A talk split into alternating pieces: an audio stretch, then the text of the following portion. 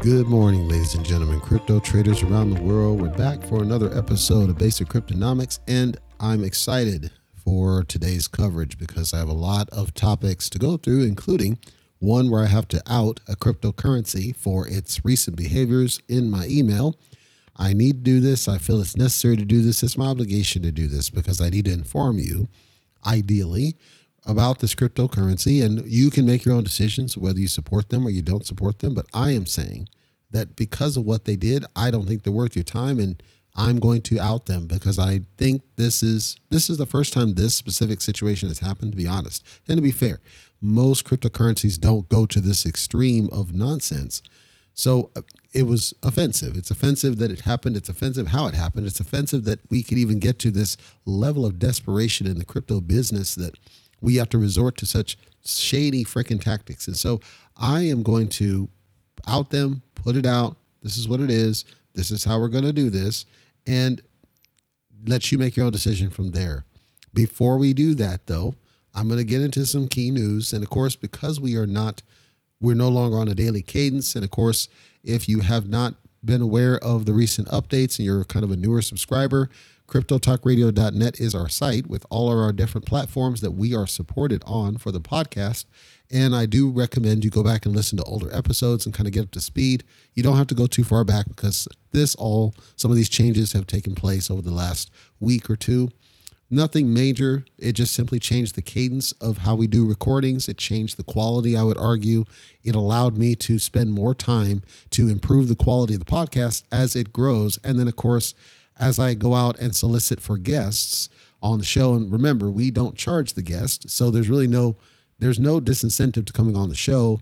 Some of them just don't want the smoke, but we have had a couple of guests and they've been highly regarded and they're some of the most popular episodes we have. So check those out as well. But we're doing a lot and we are advancing a lot. Also, there are other crypto um, endeavors that are happening to the side that I'm working on. These are not new, they've been in the process, but they take a long time. We also have other podcasts in the series. We've got Gentleman's World. Gentleman's World is currently in a development phase. We are working to have more guests. We have had quite a few so far. There, it's growing like I wanted it to. It follows a different cadence. And then we've got For the Love of Boxing, and For the Love of Boxing is pretty much once a week, and then ad hoc as I see it. So there's a lot of different recordings happening, but with the new schedule, I'm finding that a lot more time can be dedicated to each of them individually as opposed to spending inordinate amounts of time on any one. It also allows the listeners to jump in and get the feedback uh, that they need. So let's get into our news for basic cryptonomics at the top of the hour. Top of the list for me is NFTs. NFTs I've always had a kind of love hate relationship for them. In disclosure, I do own some NFTs. I've never paid a dime for any of them. They're all free from various giveaways or whatnot. Sometimes I get spam drops or whatnot, but usually the, the vast majority that I have are from giveaways that are offered as being a member of a group. And that's usually where they happen. They're like airdropped because you're a member of a group and they'll just give them to you and then you can sell them outside of the scope of the, um, the time limits. And then I've got one that I minted myself. It's based on Dragon Warrior or Dragon Quest, as they've now named it, but used to be Dragon Warrior for those. And I believe this podcast skews younger, so you young kids know it as Dragon Quest.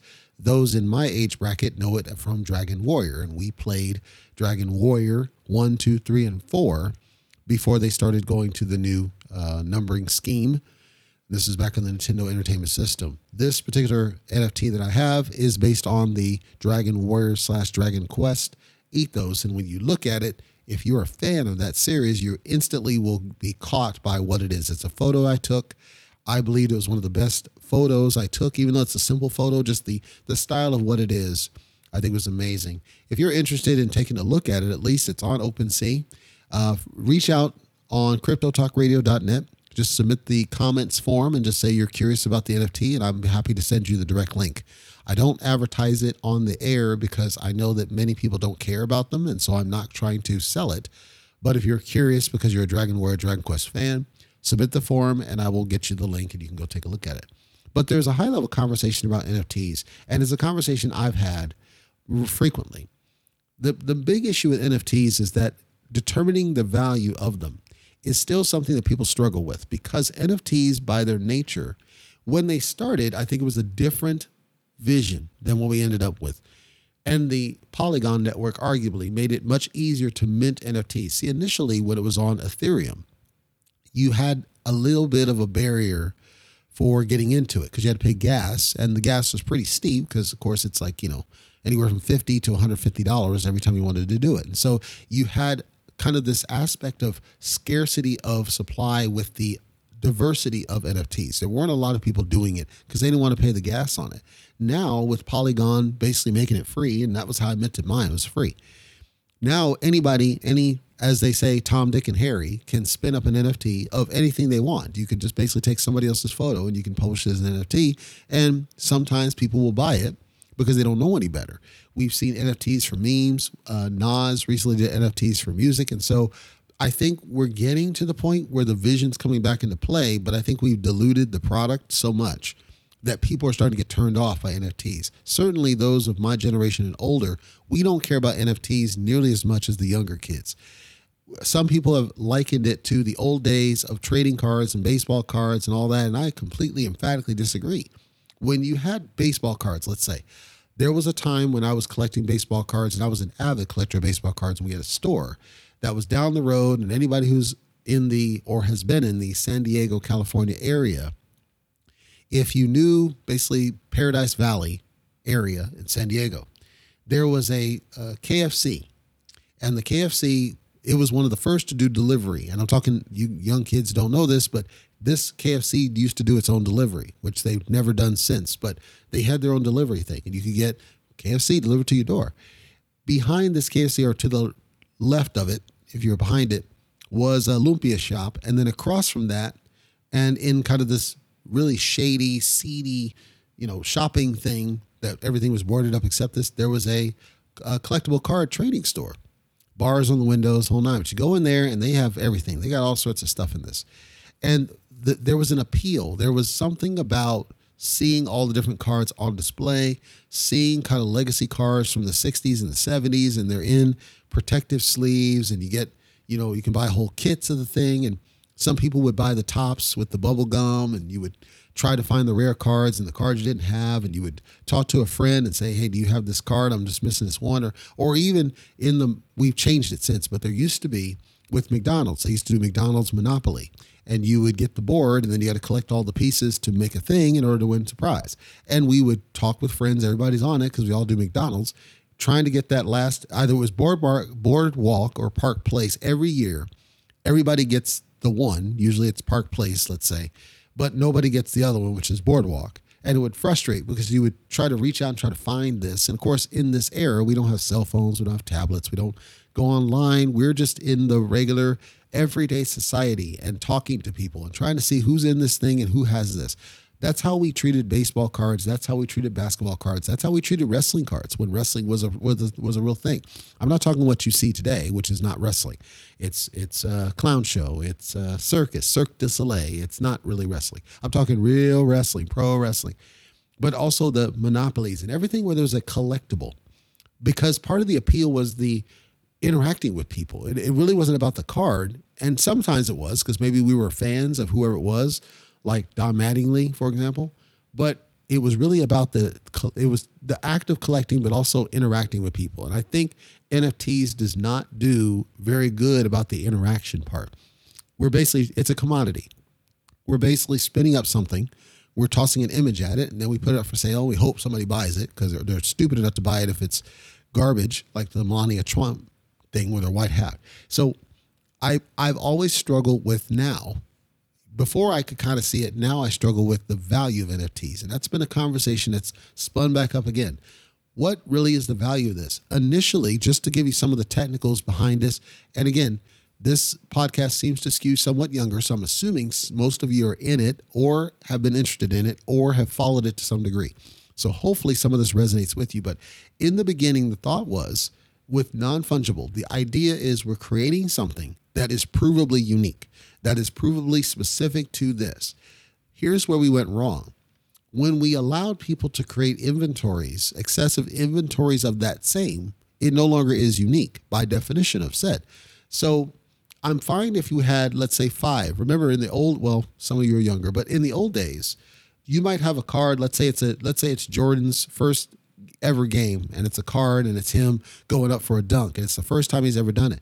There might have only been 500 in the world ever made, and so when you got that, there was something special to it because later somebody who is then creating a collection of Michael Jordan overall is likely to pay big money for this.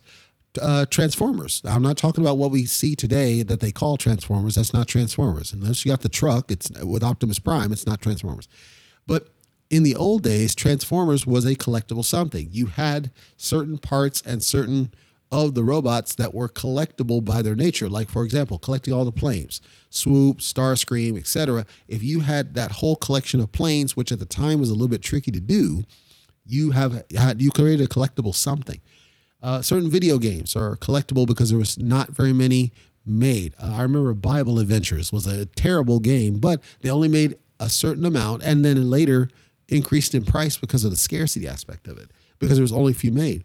What we're seeing in NFTs is that somebody can make 10,000 of them, let's say, give out 6,000. That would work if we knew that the billions of people on the earth actually cared about them, but they don't because only 4% of the known world is even aware of cryptocurrency. That's not even counting who's interested in NFTs, which is a much lower number. So the use scarcity has to be way higher meaning that you have to have less in the supply when you mint an NFT, and it's got to be something that has intrinsic value to whoever's looking at it. So when I see this Bored Apes crap, for example, I see no reason why anybody would be interested in this garbage. I, I, I consider them garbage, my personal opinion. Same with CryptoPunks. CryptoPunks is absolute terrible to me that people would buy art that looks like that, but yet they'll criticize Stardew Valley for having the same artwork. Like, do you see what I mean? Like, to me, there's no real sense to it. It just seems like it's because they're the popular thing to do. People are just jumping on the bandwagon and just going with it, kind of like Pokemon Go, same kind of thing. And so, personally, I attribute value to what the individual likes of a thing. As and for me, I have no problem with that as long as they can explain that value to me. Explain it to me other than art school. Deep, deep. What's the real value to you as an individual? For example, there are some NFTs of really done really good artwork. Like somebody's gone and they painted a thing and it looks amazing. I think that's a great thing to have as an NFT, but you got to think about it. If you had painted that in the real world, quote unquote, there's only going to be one of it. You would not have painted uh, 10,000 of them. So ideally, you would create one, mint one, only ever one, and then you would make that for sale. And then whoever owns that one, it is what it is. Instead, what we do is we mint like a thousand or five thousand or something because we want so many people to own it because we're trying to maximize profit. I think we've gone the wrong way, and that has diminished the value of NFTs. It's also saturated the, the market. I was having a conversation with one of the token devs uh, on Discord about the fact that it's not about you and doing NFTs. I just think it's overplayed. I think it's saturated, and we're di- we're diminishing the value of NFTs in general because people see so many of them. Everybody's spinning one up. I think people are getting tired of it. I would suspect people that listen to this podcast are frankly tired of it and tired of having pushed in your face. It doesn't mean you don't do them. I just think we need to, if we're going to do it, I think we need to get back to the value, the value principles that we started with, which is to say, this has a unique value in of itself and it has a true scarcity based on what it is. There's only ever one of a thing. And we're not just doing silly artwork, we're doing artwork that has true present value meaning I look at it and the vast majority of people would say that's awesome. As opposed to what we see now is I'm putting something out and I'm hoping that one person in the crowd thinks it's cool. That's that's a commodity at that point and I don't support it. So part of the conversation has been, well, how do we how do we increase the value beyond what we've done? Because we know that it's a problem. And they're talking about things like some like Dolce and Gabbana. I covered that on a past episode. Go back and listen to that if you haven't heard it or you're new but Dolce and Gabbana, they released NFTs, but they're tied to a physical product. Now, of course, their products look like crap, in my opinion, but there are rich people that have nothing better to do that are buying this. So they found a market. Nas with the music one crashed, I believe it was Polygon. So there's an audience, certainly, because they were able to get enough there. And I do think that's a decently good use for NFTs. Problem again is when you're buying music, you're not buying the original master of a thing you're you're buying a copy of a song, which we were paying 99 cents per MP3 for, and we fought to get that level of credibility. If you're younger, you don't realize the battle it took to get to 99 cents for an MP3 that you can freely download and load on any device that you want. And then unlimited people across the world can buy it. Yes, that means that unlimited people can copy it, but that's the risk you took in order to make it accessible. If you're putting the NFTs out there to basically kind of force the fact that you're only going to get it through this and charge more money, I think we're going backwards. We're going backwards in time and we're not doing what we should do, which I would like to see, which is here are some ideas for anybody who's in NFTs or trying to create an NFT or is in the business. Here are some suggestions that I think anybody listening can agree these would be things worth paying for. How about you create an NFT and there's only one minted and it gives you access to the original master of the audio and you own the rights then to the original master and you charge a certain amount of money for this. And of course, this is only going to be your super wealthy. But what it does is it allows that NFT to create value, but also exposure for the artist. Second, you have another tier, and this is a different NFT, and you say this one entitles you to a copy of the vinyl, right? Because vinyls are still being made, records, they're still being made. They're actually more popular because of the clarity of the audio as opposed to the compression that is digital audio. Okay, this one can have multiple mints because you would create multiple vinyls, right? And you create multiple mints and you say, we're only going to create 10,000 of these. So if you want a vinyl, you've got to buy an NFT and it'll entitle you to the vinyl and you will pay more money because it's it's limited supply it's scarcity i guarantee you that one's going to skyrocket and go crazy let's say you create another tier that says do you actually want a cassette of this? And you're like why cassette huh? Think about it. Some people are just collectors. They just collect things or they collect things that are artifacts from the from a past time right? We some of us have a craving for that is that which is nostalgic. And so doing this creates now a new brand. You're creating a brand around nfts tied to physical products that have some value to somebody but now you can mint multiple because the product is what's truly scarce the nft is simply basically the certificate so if you think in the old days there used to be in cds and in other aspects media aspects you used to be able to get buy something and you would get a certificate of of ownership that is unique to you. It's a unique number. It's unique everything tied to you. There's only ever one of this printed, or like the DeLorean, or something that is unique to you. But you can only do that with something that has that distribution model tied to it already. So that's a key idea I would like to see. And I would like to see a decline in the number of random garbage images like Bored Ape and CryptoPunks that are being created that don't really solve a problem and they don't really do anything. I'm sure that some people, clearly, some people have value in those. I'm not saying not do the art. I'm saying I don't think they should be NFTs. Like, if you want to do the art and sell the art, cool. I'd rather you do that than to dilute NFTs. And ideally, we get back to what NFTs could and should be that would actually lend value, true value that is beyond an, an image that you can right click, download, and save. I know I went on about NFTs for a while, but it's a huge thing now that people are kind of they're getting it, they're understanding. You know, we, we need to get hands around what do we want this thing to be, and we got to fix some other stuff here. On other news, of course, the Biden administration, you know, energy uses deep, deep, deep, continues being a thing, and you know, Biden executive order about the uh, cryptocurrency, and I anticipate to be the precursor to a ban uh, crypto or somehow lock down a cryptocurrency. And I do believe that this is part of the symptom of why the general industry is down. Because if you notice the graph, we hit the plateau for Bitcoin and Ethereum, and then things started going down again. I wouldn't I wouldn't say that we're at the bottom yet. Um, we do seem to be fluctuating a bit, but we know that people are hoarding Bitcoin and have been hoarding Bitcoin while they weather the storm. We know that the Russia Ukraine situation is playing somewhat of a factor. We don't know how much, but sentiment is harmed because of that. We know that with this executive order that's being claimed, that it's just going to make stuff worse. We arguably agree. It only said, "Hey, do some more research and figure out how we can how we can wrap our heads around crypto." Now, the interesting thing though is the Treasury Secretary, her name is Janet Yellen. She thinks that the executive order and things about the digital currency, we don't need it, at least not now. It's premature and we're getting ahead of ourselves and we need to still just do what we're doing because we have a right, we're on the right track with our plan, but an executive order is premature. We don't need to do anything yet and we're just overreacting to what we see. And this is true.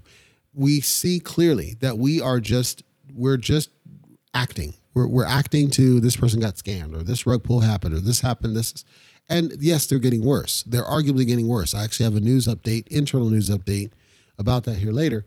They're, they're happening. They're getting worse, but a lot of these are fundamental things. They they are things where sometimes you just play the risk and you work to mitigate it. You've heard me talk about, if you've been listening for a while, you've heard me talk about mitigating your risk. And I don't think people do enough of a job mitigating their own risk, despite my every effort to tell them. Made a bull run, if you didn't know, had rug pulled. I covered Made a Bull Run some time ago, and I had told the story. It's like your white paper scrap because you're telling people this is not an investment. And I'm sorry, it is an investment because you're investing money with the intent of getting a return. So it's an investment by definition. What you mean is that it's not a security. That's a different definition, though. It is an investment. And as long as you have this verbiage, I will not support you. I went into their telegram at the time and I was telling people, why do you have this verbiage? It is an investment. And why are you calling this out? It's a red flag. And I got completely attacked by everybody in that room. We were, we're talking some major cheerleaders in this room. Absolutely. I don't think there's been a single room ever since that, other than maybe Satamas uh, in the early days, where there was this level of cheerleading and no common sense and no receptiveness to fundamental facts. So I left because I didn't want to be disruptive. Turns out later, I believe that was like a week later, some odd, rug pulled. They yanked the liquidity and it's dead. It, the token's still out there, but they yanked the liquidity and then dashed. Now, what we're seeing is other ones, um, the most notable, most recent one that happened. Uh, it's not a rug pull by definition, by core definition, but it's a rug pull by abstract. So I covered EarnHub a while ago. And if you go back, that's in the past in the archives if you go back to that episode, what I said was this token has had a lot of issues. I don't think they're handling the migrations very clean. No migration's ever gone that well. And then they did a DAO vote for the new token, and they had issues getting it over there. And then once they did the DAO, they did all sorts of gimmicks to lock things down and try to preserve the liquidity and prevent people from just doing dump sales because people were pissed off because of all the issues that were happening. There was a lot of people pissed off. And so we knew that people were going to dump this thing. We didn't know the severity of the dump. I mean, mine went 10x down, negative 10x. It went down a lot. Now I didn't have a lot in there because I was watching it for to cover it, right? So I didn't have a lot in there. But then they do the the AnyFlect, and I covered that the AnyFlect was buggy as all get out, and I told them they really should fix this because it's not working the way it's supposed to. I had shared that feedback to Reddit, to Telegram, everywhere else that your AnyFlect is buggy and you need to fix this, or you're gonna get people leaving this product because not doing that was your number one sales pitch. Is this AnyFlect thing? It's not doing what they said it should do. Then the staking pools come in, and the staking pools were kind of cool. The problem is that the staking pools, it seemed like they were just as buggy as the AnyFlect. Now I didn't cover the staking pools because I only tossed a little bit in there and watched it, and it wasn't for me. And I pulled it out and just let AnyFlect do its thing. And yes, AnyFlect paid, but it was not what they promised. It was not what they advertised, and you know me. If you heard me, I follow that you what you told me. If it does what you told me, I'm cool with it. If it doesn't do what you told me, I'm gonna call you out on it. And they, it wasn't doing what they told me, and that was the number one sales pitch was this AnyFlect thing, and it's innovative and to change the business and all this great stuff. Didn't really happen the way they told you, unless if you had invested a lot of money in it. Fast forward, and then people have their stuff staked into uh, the staking pools later we see that the price is just dropping. It just instantly drops like a rock. They send out an emergency report and to their credit. They did a very thorough job detailing exactly what happened. Uh, what they said was that somebody had breached part of the smart contract. They figured out an exploit to be able to get the funds out.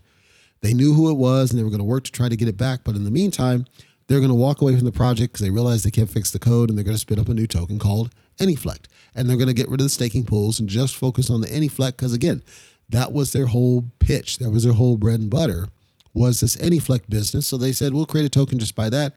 They called back one of the old dudes that was working the project. And we're I'm not following it because I have a theory that this isn't going to go out well because you've already made so many mistakes that investor sentiment is lost. And I, I talked about that before. Once you lose the investor sentiment, it's hard to get it back. And you made so many missteps, it's going to be hard to sell them on a whole new token, even if you do airdrop it. So then I see on a kind of a passive thing later, it's like, okay, we, you know, we tried to do this and we're not going to go forward with this. It's not going to work. We, we can't, we can't support this. So we're just not going to do the token. We're just going to disappear. So they disappeared. I didn't have any money left in it because I'd already sold out the wide variety. What I had left in there probably would have been about maybe 10 bucks at the at the peak. I didn't I totally liquidated.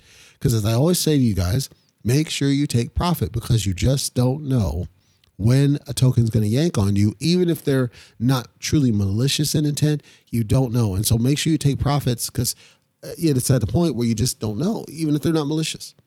So now that story, coupled with recently Everrise, and I have not covered Everrise because I wanted to give them time to mature a little bit, and I plan to cover them actually probably next week. But I didn't cover them, but I've been invested in it.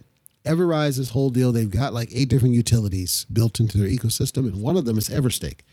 And the Everstake is just like your other staking, it's no different than the staking. And you stake your tokens in there, and they give you how long you want to stake it. You can choose. And then at some point, you can cash out the rewards. You can then reinvest the rewards. You're paying gas, but you can do it. So I bought a little bit of a bag. It's not much, it's like four bucks. Toss it in the staking pool so I can watch it, so I can do a report with raw data. And for those that don't know that may be new to the podcast, the way that I do coverage on tokens, I believe I'm not I'm not going to ever shill a project, and I'll get to that in here in a second. I'm not going to shill a project. I believe that if you don't have skin in the game, you can't fairly cover a token. So I buy in so that I can test it and test that it's doing what they told me. I want to kick the tires on it truly as an investor with my own money in. So I know what it feels like when it crashes and I know what it feels like when it grows and I can watch the growth and crash and all that. Every token I buy in, watch the fundamentals and the tokenomics, make sure it's working, do the best I can, follow all the different things. Problem is they all go to telescam, so I don't always see it. But I do the best I can to try to keep up with it. And then at some point when I'm confident, I know what it's about, I know what they're doing, and here's how it works, I'll do coverage on it. There are some people who buy into the projects as investors and they don't agree with my coverage because they're so they don't want their bag hurt. I don't really care if they don't want their bag hurt. You've made a decision and the risk you've accepted to buy into that project, disregarding all the fundamental things I cover. So for me, I look at it as I'm expecting you, even if you may be younger, to say this person did a lot of due diligence. They bought in with their own money. They're an investor like me. They saw things I didn't see. Now make your own choice about how you interpret the findings. The point is, I am doing it as an investor and I do it for free with my own money. I'm not shilled to do it. I know that there's a desire to have shills shill your product because you want your bag to grow.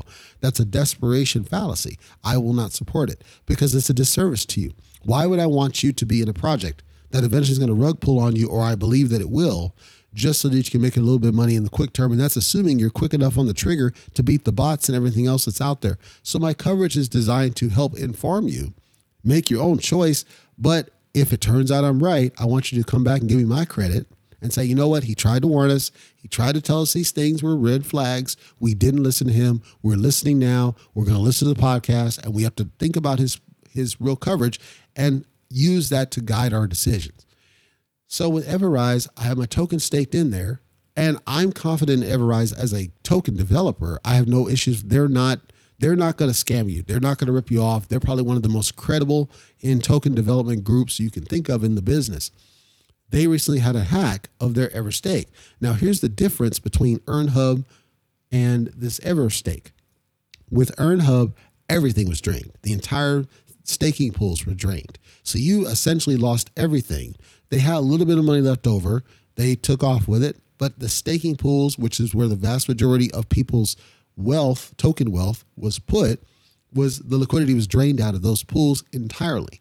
With Everstake, the only part that was drained was the actual rewards that you would have earned, but your actual stake was left intact because of the way they built the model behind the scenes to insulate and segment. It's called container strategy, where you have different containers to where you're minimizing the risk. You're saying that we're spreading this around. You can think of the best analogy I can give you would be and this is actually good advice. If you have, let's say, $10,000 and you dump it into one bank account, if that bank account gets breached, you've lost everything. But let's say if you have four different accounts and you put $2,500 in each one of them, now if one gets breached, you only lost 25% of your total amount of money. Is it harder to do transactions? Sure, but you can always transfer bank to bank, and there are ways to do this quickly if you need to have larger money and say you need to have $5,000 one day, you just transfer from one bank to the other and do the transaction. So it causes more work for you. But what you're doing is you're protecting your assets by spreading it out. You've heard the term, hopefully, don't put all your eggs in one basket. That's where that comes from. Is if you put everything in one, you are increasing your risk that something could happen, something catastrophic. And in Everstake's case, or Everrise, Everstake, they chose in the bill to segment the rewards pools from the actual stake. That meant that it minimized how much you would have lost because you only would have lost something that you never even realized as a gain. How do you think of that? If you stake, let's take a CD. If you don't know what CDs are at the bank, it's called a certificate of deposit. And what it says is you are going to let us hold a certain amount of money, usually it's like a $1,000. And in a period of time, usually it's like five years, you're going to get interest over that time. And then when you when you when it matures meaning it's ready now for payout you, we'll take that interest and we'll pay it plus your money back. And why do you do that? Because it adds security to the bank and their funds because they use your funds in order to lend money to other people. It's a very similar process actually with cryptocurrency. Staking uh, a cd is nothing more than a form of staking if you think about it. So the way that they did this was brilliant because your money essentially that you you knew you earned and realized as yours that you staked is safe. But the money that you haven't yet realized because you couldn't cash it out because it's locked in the staking pool, that rewards pool is lost. It was a couple hundred thousand dollars, as opposed to the millions that EarnHub got breached for. My story and the summary and the moral of all this is when you see a developer that has worked to try to do things correctly and they work to minimize mistakes and they're working to build utility and they're actively trying like they're trying to do the right thing by their investors. That to me is the one that they're the ones that really are worth your time and attention because they're not trying to shill you on the product. They're not trying to tell you 100x let's fucking go. They're trying to do things by action designed to increase your trust in them as a project. And as a result I was going to their social medias, and you know, most people are like, "I don't like that it happened," but it's pretty cool that number one, you notified us immediately, and number two, you built it to mitigate that problem. So where it mitigates the risk, in my bag is basically left alone, and you're going to replenish the rewards from your reserves. So they're actually they're acting like a business, and that I think is important. Mr. Segalla on an earlier episode, go back and listen to that one. He talked about it. You know, find utility tokens, tokens that do something, tokens that are trying to do the right thing. And as a result, Everrise's price has been pretty darn stable and pretty darn strong. And they've worked hard, uh, considering where they came from. They've worked really hard to be that standout company. People talk about SafeMoon all the time. SafeMoon has utility as well. SafeMoon is nowhere close to what Everrise has built as an ecosystem yet. Will it get there? Maybe. But I would argue they're one of the top tier. So these breaches that I'm describing, and I gave those two examples I got one more for you, but I gave those two examples as the White House is reacting to that. They're reacting to the fact that these breaches are happening and they feel like they got to regulate it because the current administration feels that they have to protect people in the United States. In other countries, they're doing lockdowns not because they're trying to protect the citizens necessarily, but because they're trying to centralize the the currency. They want central control of the currency in general. I don't think the US wants central control of the currency. They just want regulations around how the currency is done, which gives them distributed control. If you think of it, you would have some organization that's around cryptocurrency because it's pegged to fiat. The Federal Reserve's got to be involved, and then you got Congress involved for any regulatory changes, et cetera. So you got more distributed control, whereas other countries, I think they just want to control the central digital dollar. It's my opinion.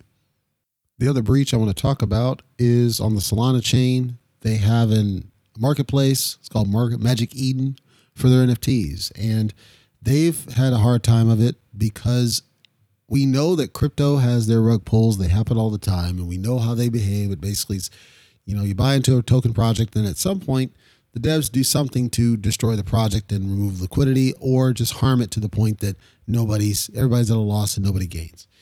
But you may not have known that NFTs have a similar type of risk, although it takes a different form. And so what's happened here with Magic Eden specifically, but it happens all over the place. It's not just them, but they're the only ones to take action around it. What happens is you spin up an NFT. So I, I talked about the fact that anybody can spin up an NFT, and for the most part, they're free, and there's not enough risk to mitigate this. We've we've dumbed it down to make it so easy for people to do it. It increases the level of scams because now anybody can do it, even the malicious actors. Well, what happened is that there was a they called it King of Chess, and it was a collection, NFT collections. And it was supposed to be an NFT chess game. So you're thinking, okay, you're using you're gamifying NFTs and there's some intrigue to this and how can this work? Because we knew that there are NFT games out there and what's this going to look like? You do this, and then as people mint and they get these these NFTs in their collection, they're able to yank all the liquidity out from behind the scenes. They're able to yank all the funds, all the money out of this.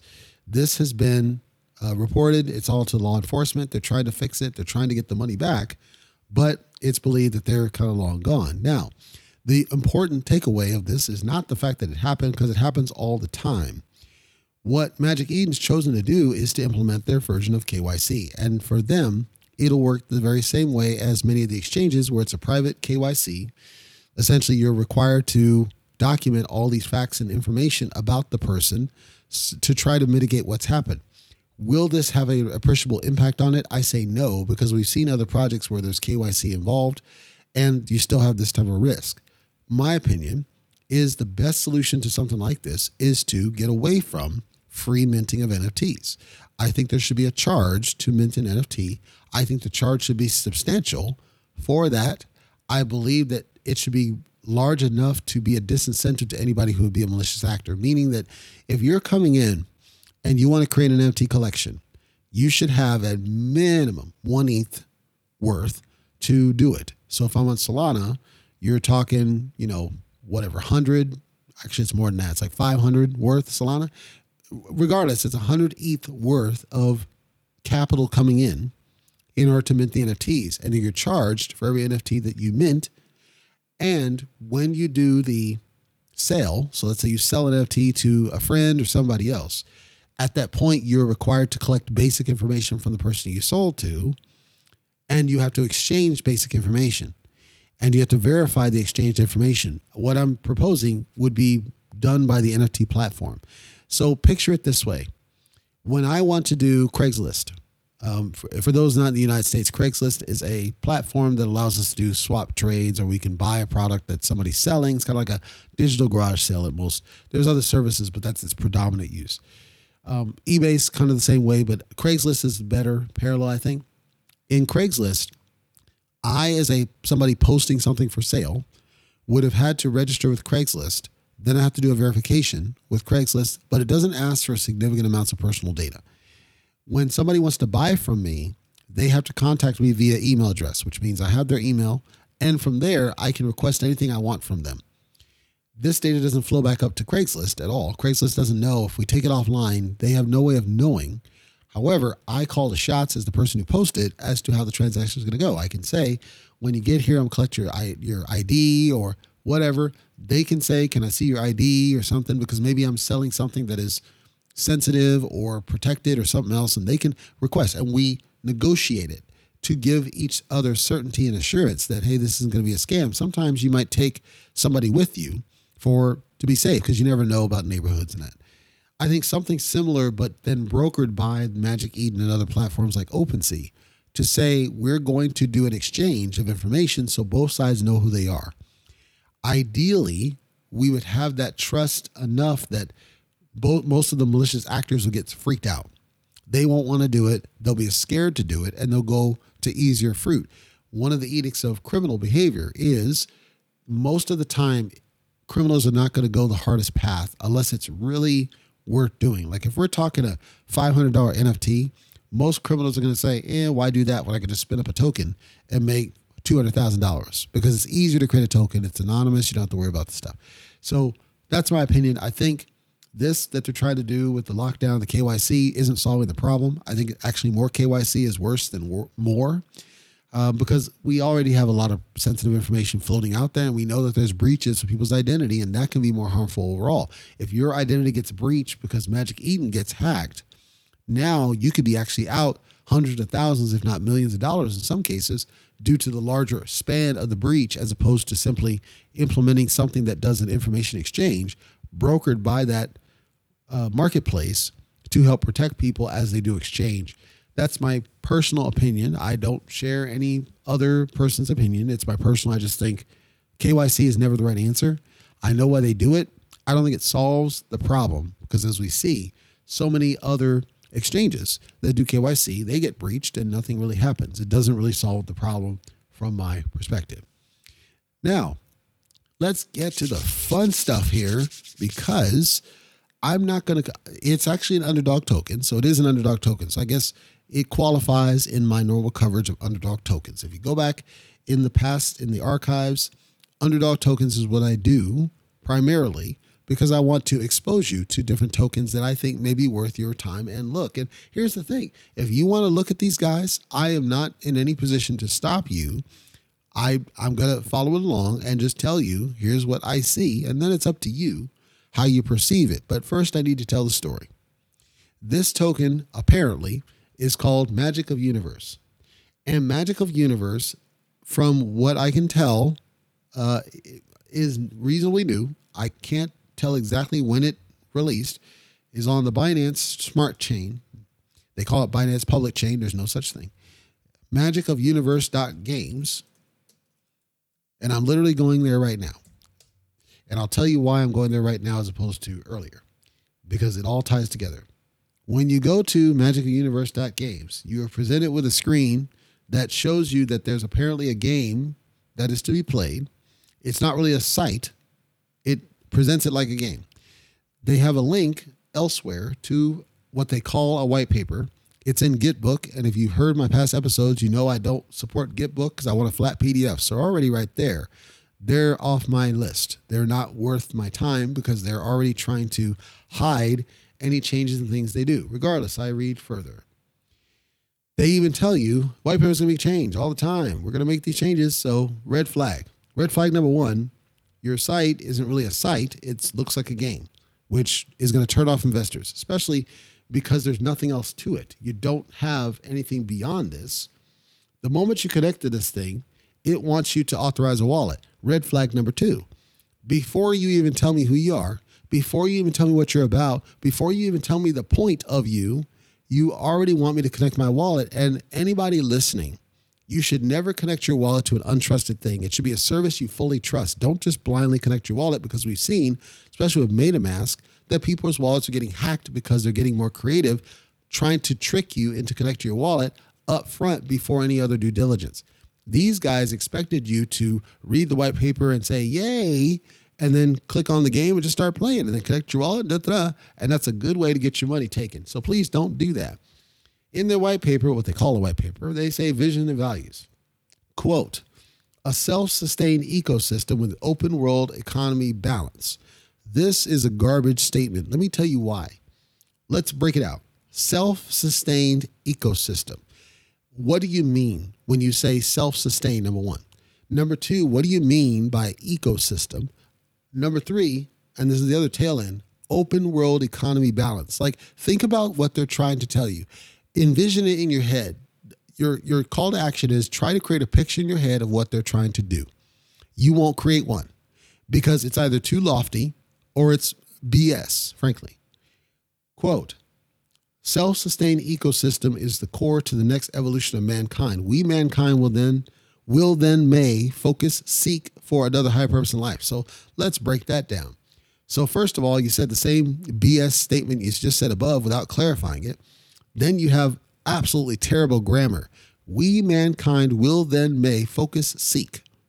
That you didn't you didn't spend any time quality checking your white paper. You have BS statements in there.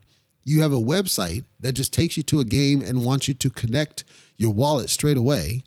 And you're not digging in to tell people what the heck is going on with this thing. Quote we aim to deliver a new verse of GameFi. That's uh, that's a direct quote.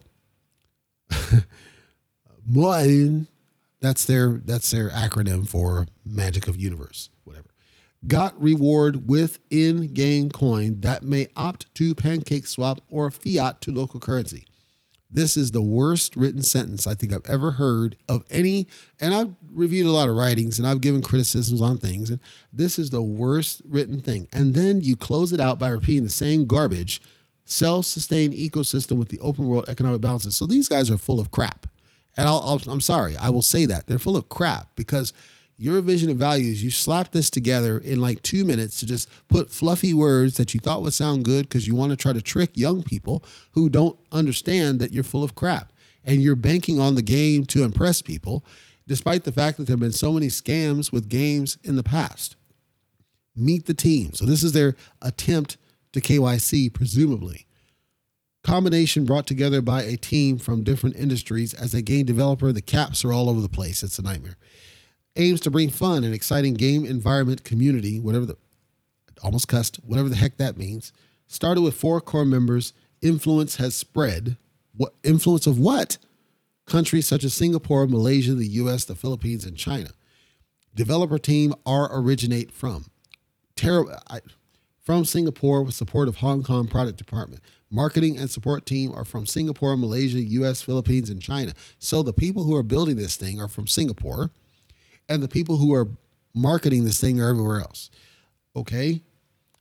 Jacob Dong, that's what he says. Genius full stack developer. Having 11 years in traditional game planning, deep research on blockchain, which make the game even more playing profit, probability. Which make the game even more playing probability. I I understand the people listening skew younger but as I read that, you know it's BS. You know it's crap as I read that. And trust me, you can go read it yourself. The, the I'll share the link out there, magicuniverse.games. You won't find the white paper there. You can try. But uh, okay. So now he has this Jacob Dung dude. He's got uh, basically a high level online resume. Is what it looks like here. He does not, though, have uh, a LinkedIn site. And you're like, well, why does that matter? The thing is, if you're going to create an online resume, and that's what this appears to be from my view of it, if you're going to do that, he's from the Philippines, that's fine.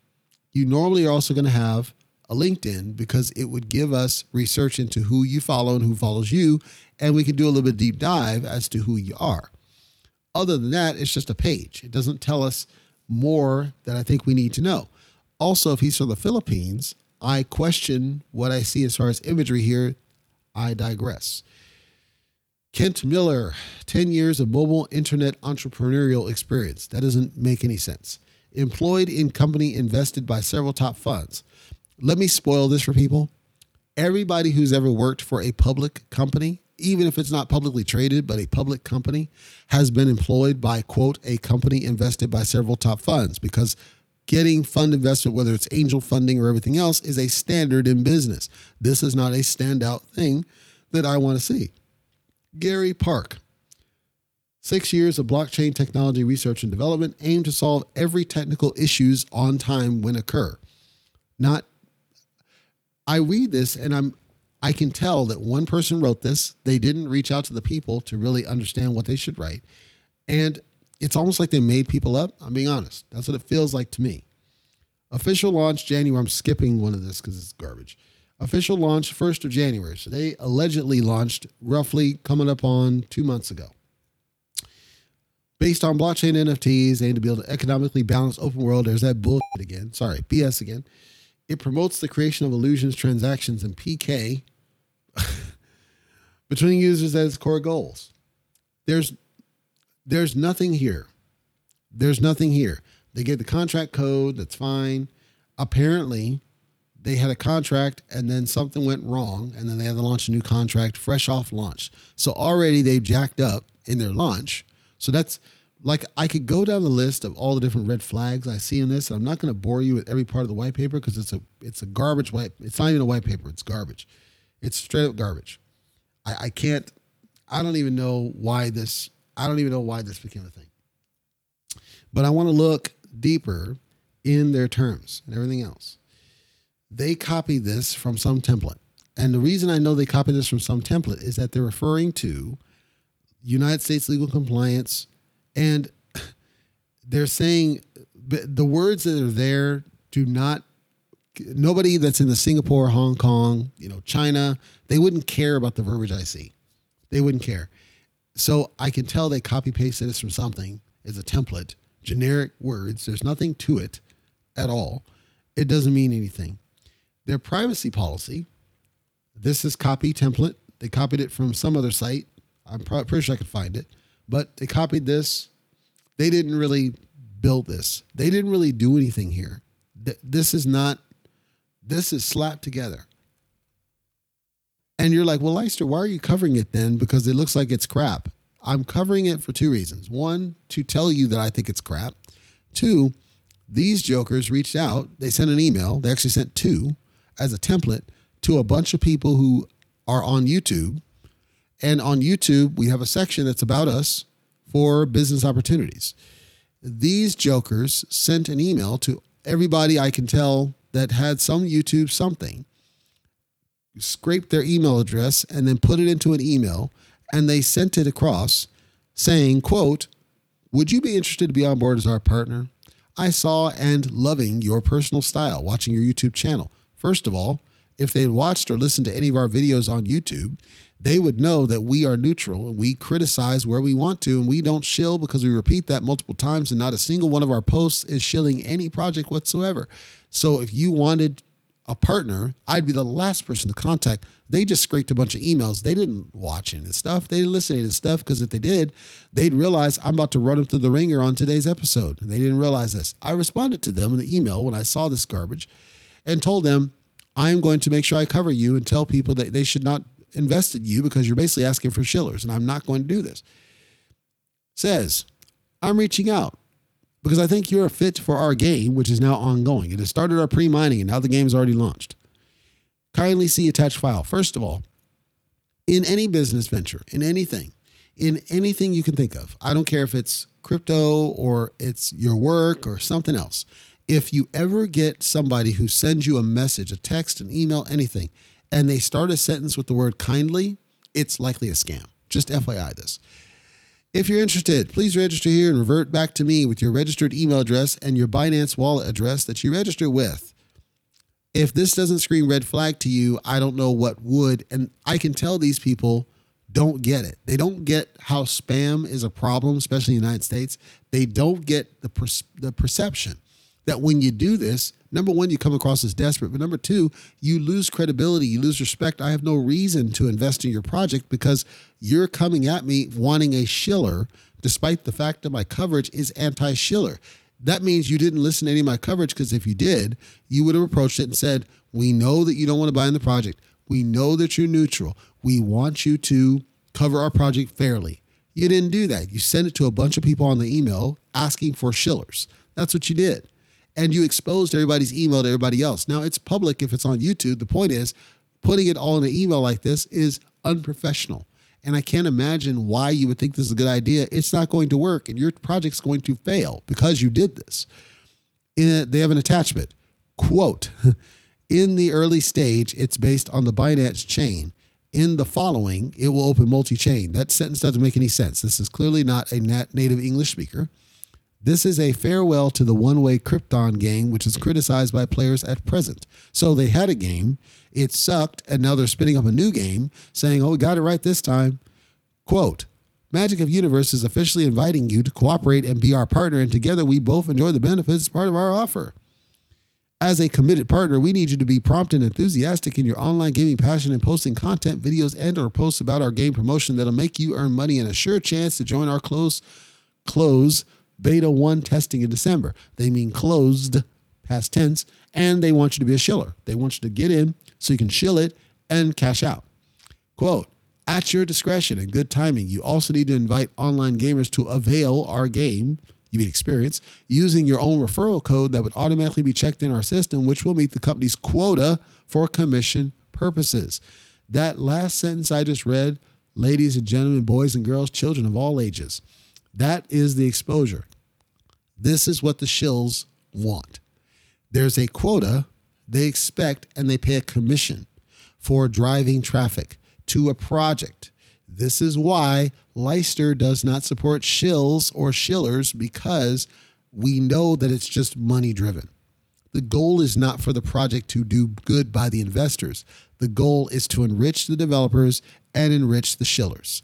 And I mean true shillers, people that don't care about you, don't care about the project, don't provide any fundamentals, don't provide any data to back up why they're doing a thing. They're just trying to drive traffic to you. So if you see Magic of Universe spinning around, if you're on social media, or you hear of Magic Universe, or you happen to see some ad about Magic of Universe, I just broke down what they sent me requesting that I shill their crappy project. And it's, I'm pretty confident that the coverage I've done so far is the antithesis, the exact opposite, the complete polar opposite of a shill because I am a neutral coverage person. I'll call it like I see it.